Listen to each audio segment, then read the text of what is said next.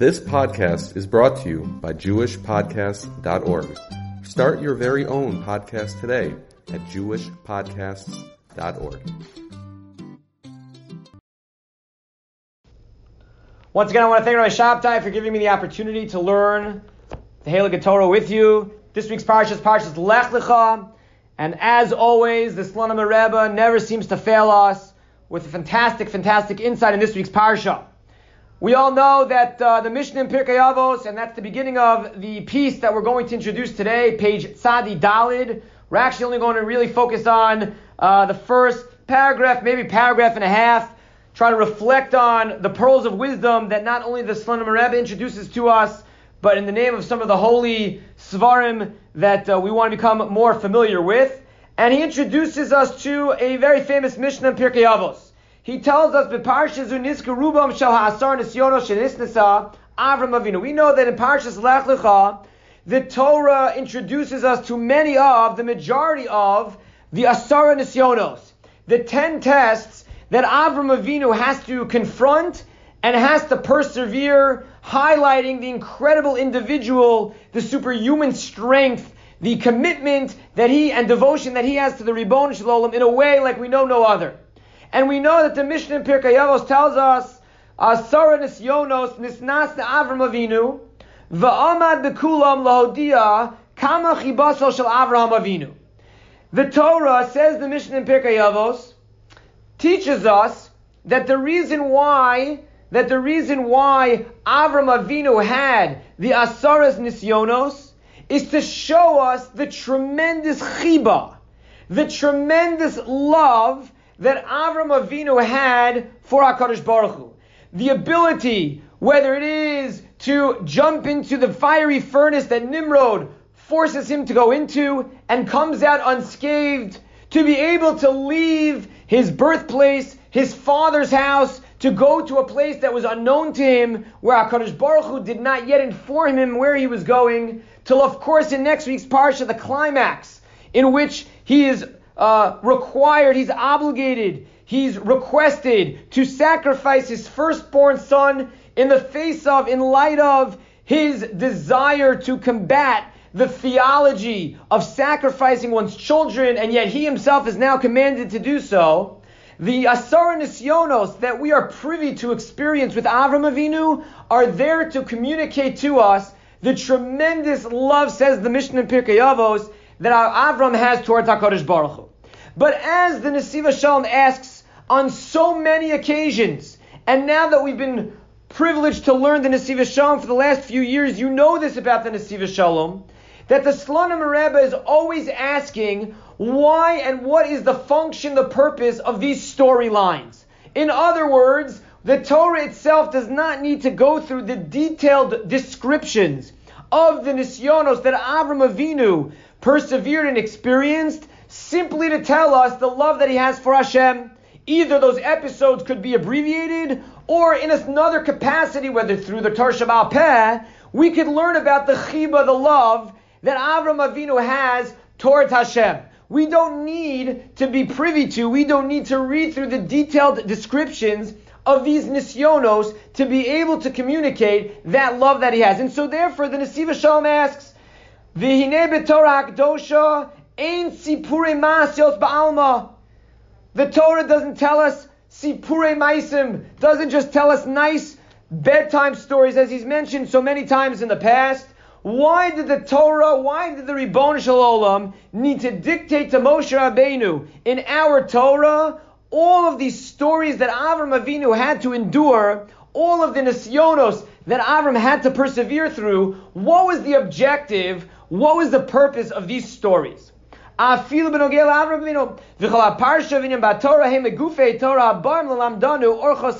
And as we've just explained, says the Slonim Rebbe, the whole purpose of the Torah is to teach us our way of life. Is to teach us how we should live our lives, how we should experience and uh, confront, and to be able to understand how Hakadosh Baruch Hu works. What is the purpose of reading about somebody else's life and their nisyonos if we ourselves are not going to confront those very same nisyonos? And the Nesivos Shalom quotes the Me'orei Einayim, the holy Chernobyl Rebbe, who highlights for us something so powerful that's something that we can integrate, something that we can reflect on, something that we can take home in terms of our own avodas Hashem.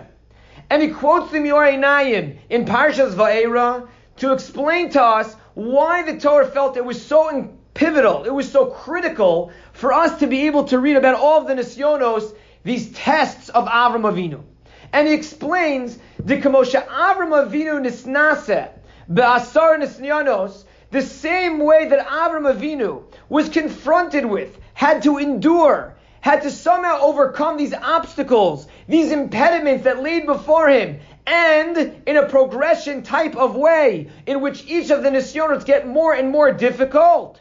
Kach kol echad ve'echad mi Yisrael b'yimei nisyonos. The same is true by every Jew. Every descendant of Avram Avinu also is going to be confronted with their ten tests, and they're going to, assumingly so, are going to increase in intensity as we go through life that these Sipure Bi'alma that the Nesivos Shalom describes are not just simply episodes, not stories living vicariously through someone else, but rather we are reading about what we are going to go through, my Sa'avos, so to speak, Simin Labanim. That just as our Zayda Avram Avinu was confronted with these ten nisyonos that were uh, produ- that were prepared uniquely for him, that were there to design, to confront, and to force him and to facilitate his ability to overcome. We, as his descendants, are also, says the Me'orei Einayim, we too are going to have our our Asara Nisyonos. We are going to have our uh, tests. We're going to have those impediments. We're going to have those situations in which we are going to have to overcome. Our whole lives are a sequence of tests, of challenges. To demonstrate and to highlight the love that we feel towards Hashem. I'm always reminded of a very famous story of the Chasam Sofer, the Shver Zayda, the Chasam Sofer, who on Hoshana Rabbah famously got up that morning at 4 o'clock in the morning, and he had no problem getting up and he learned before davening, and everything was crystal clear. Every lumdis, every halacha, everything was coming to him, every svara, every logical inference, everything was coming to him with ease. He then davened nates at sunrise. He had intense, tremendous kavana, hyper focused, laser focused kavana concentration when he was talking to Hashem. People lined up after davening to ask him questions, and without any hesitancy, without any reluctance, he had crystal clear abilities to answer each and every person's questions that were appropriate for him. As he left the shul, he walked home with one of his grandchildren, one of his eniklach, and he whispers in his grandchild's ear, I'm going to die soon. And the grandson, the grandchild, is, is startled. What do you mean, Zeta? You're going to die soon? Look at you. You have the ability to wake up in the morning. Your learning's fantastic. Davening comes to you. Your ability to ask questions. You play such an integral role in the community. What do you mean you're going to die soon? And the Chasam Sofer responds back to his anicle and he says, if everything is going to come so easy to me, I've got nothing more to live for. And as we all know, that while Hoshana Rabbah is Chaf Aleph Tishrei, I believe, Chaf Aleph or Chaf Beis? Chaf Beis. Chaf Beis Tishrei. We know that his yahrzeit was right after Yontif on Chaf Hey Tishrei. He died three days later. Because the Chasam Sofer understood that HaKadosh Baruch Hu positions us to have challenges, to have nisyonos, in a sequence, in a progression, for us to be able to demonstrate that chiba, that love towards Him, to position us to demonstrate that dedication, that devotion, that commitment that we know lays beneath the surface, that we're able to show ourselves and show HaKadosh Baruch Hu that chiba that we have, that we have towards Him. Says the Me'orei Einayim. That's why the Torah, quoted by the Nesivos Shalom, had to mention and had to enumerate each and every one of the nisyonos, some of which are explicit in the Torah, others are mentioned in the Medrash, all there to demonstrate what each one of us are going to go through in life and what we should be going through in life. To understand that our Kadosh Baruch Hu positions us like our grandfather Avram Avinu to be able to confront and overcome those challenges and demonstrate, demonstrate that chiba. The Gemara very famously tells us, right, that if you ever go seven days without having a dream, good or bad, you should start getting nervous. You should start getting nervous because you're wondering, is HaKadosh Baruch Hu in your life? And many of the Svarim write that in general, if you feel that for whatever reason, either Latov or the Ra, in the good or the bad, you feel like you haven't uh, interacted with Hashem, you haven't received uh, some type of message from Hashem in either of those capacities, you have to start getting nervous because you bet you prefer even a punishment over the silent treatment, right? A kid will always tell you, Dad, Mom, at least tell me you're angry better than just ignoring me. That are those are the nisyonos. The nisyonos are there not just to demonstrate that chiba, but also to allow us to know how much Hakadosh Baruch Hu loves us and how much we love Hakadosh Baruch Hu. But I want to add one more piece to this, and that's not mentioned in the Nesivos Shalom, but I think it's an equally important point, and that is the Ramban in next week's parsha. The Ramban in next week's parsha teaches us the following that on the com- on the nisayon, on the test of Akedas Yitzchak, which is the climax, that is the paradigmatic, the quintessential test that Avram Avinu, as we mentioned earlier, has to confront. So the Ramban very clearly on that Nisayon goes off and tells us what the purpose of Nisyonos are in general. And he famously tells us that the purpose of a Nisayon, an obstacle, a challenge, something that we need to confront, is in order to bring Mikoach El HaPoel. We have potential laying beneath the surface that unfortunately as human beings we are lazy about that we don't necessarily become, you know, bring to fruition. Oftentimes we have certain kochos, certain strengths that our Kadosh Baruch Hu bestows upon us, and yet we don't utilize them, either because we don't realize we have them, or because we're too lazy to expose and to reveal them. And so sometimes explains the Ramban, Hashem puts us in a situation of an isayon, of a test, in order to force us, to coerce us, to facilitate and position us to begin to discover who we are and what we are capable of. And so what I'd like to just suggest, perhaps, with your permission, is to synthesize both what the Me'or Einayim, the Chernobyl Rebbe quoted by the Nesivos Shalom, and the Ramban. That while on the one hand, the objective of an Isayon is certainly to demonstrate that chiba, that love that we have to HaKadosh Baruch Hu. It's not just about the Nisyonos that Avram Avinu had to confront, but it's really serving as a model for all of us how we also need to confront our personal asar nisyonos to demonstrate that chiba, that love towards Hashem. But that's not where the conversation ends.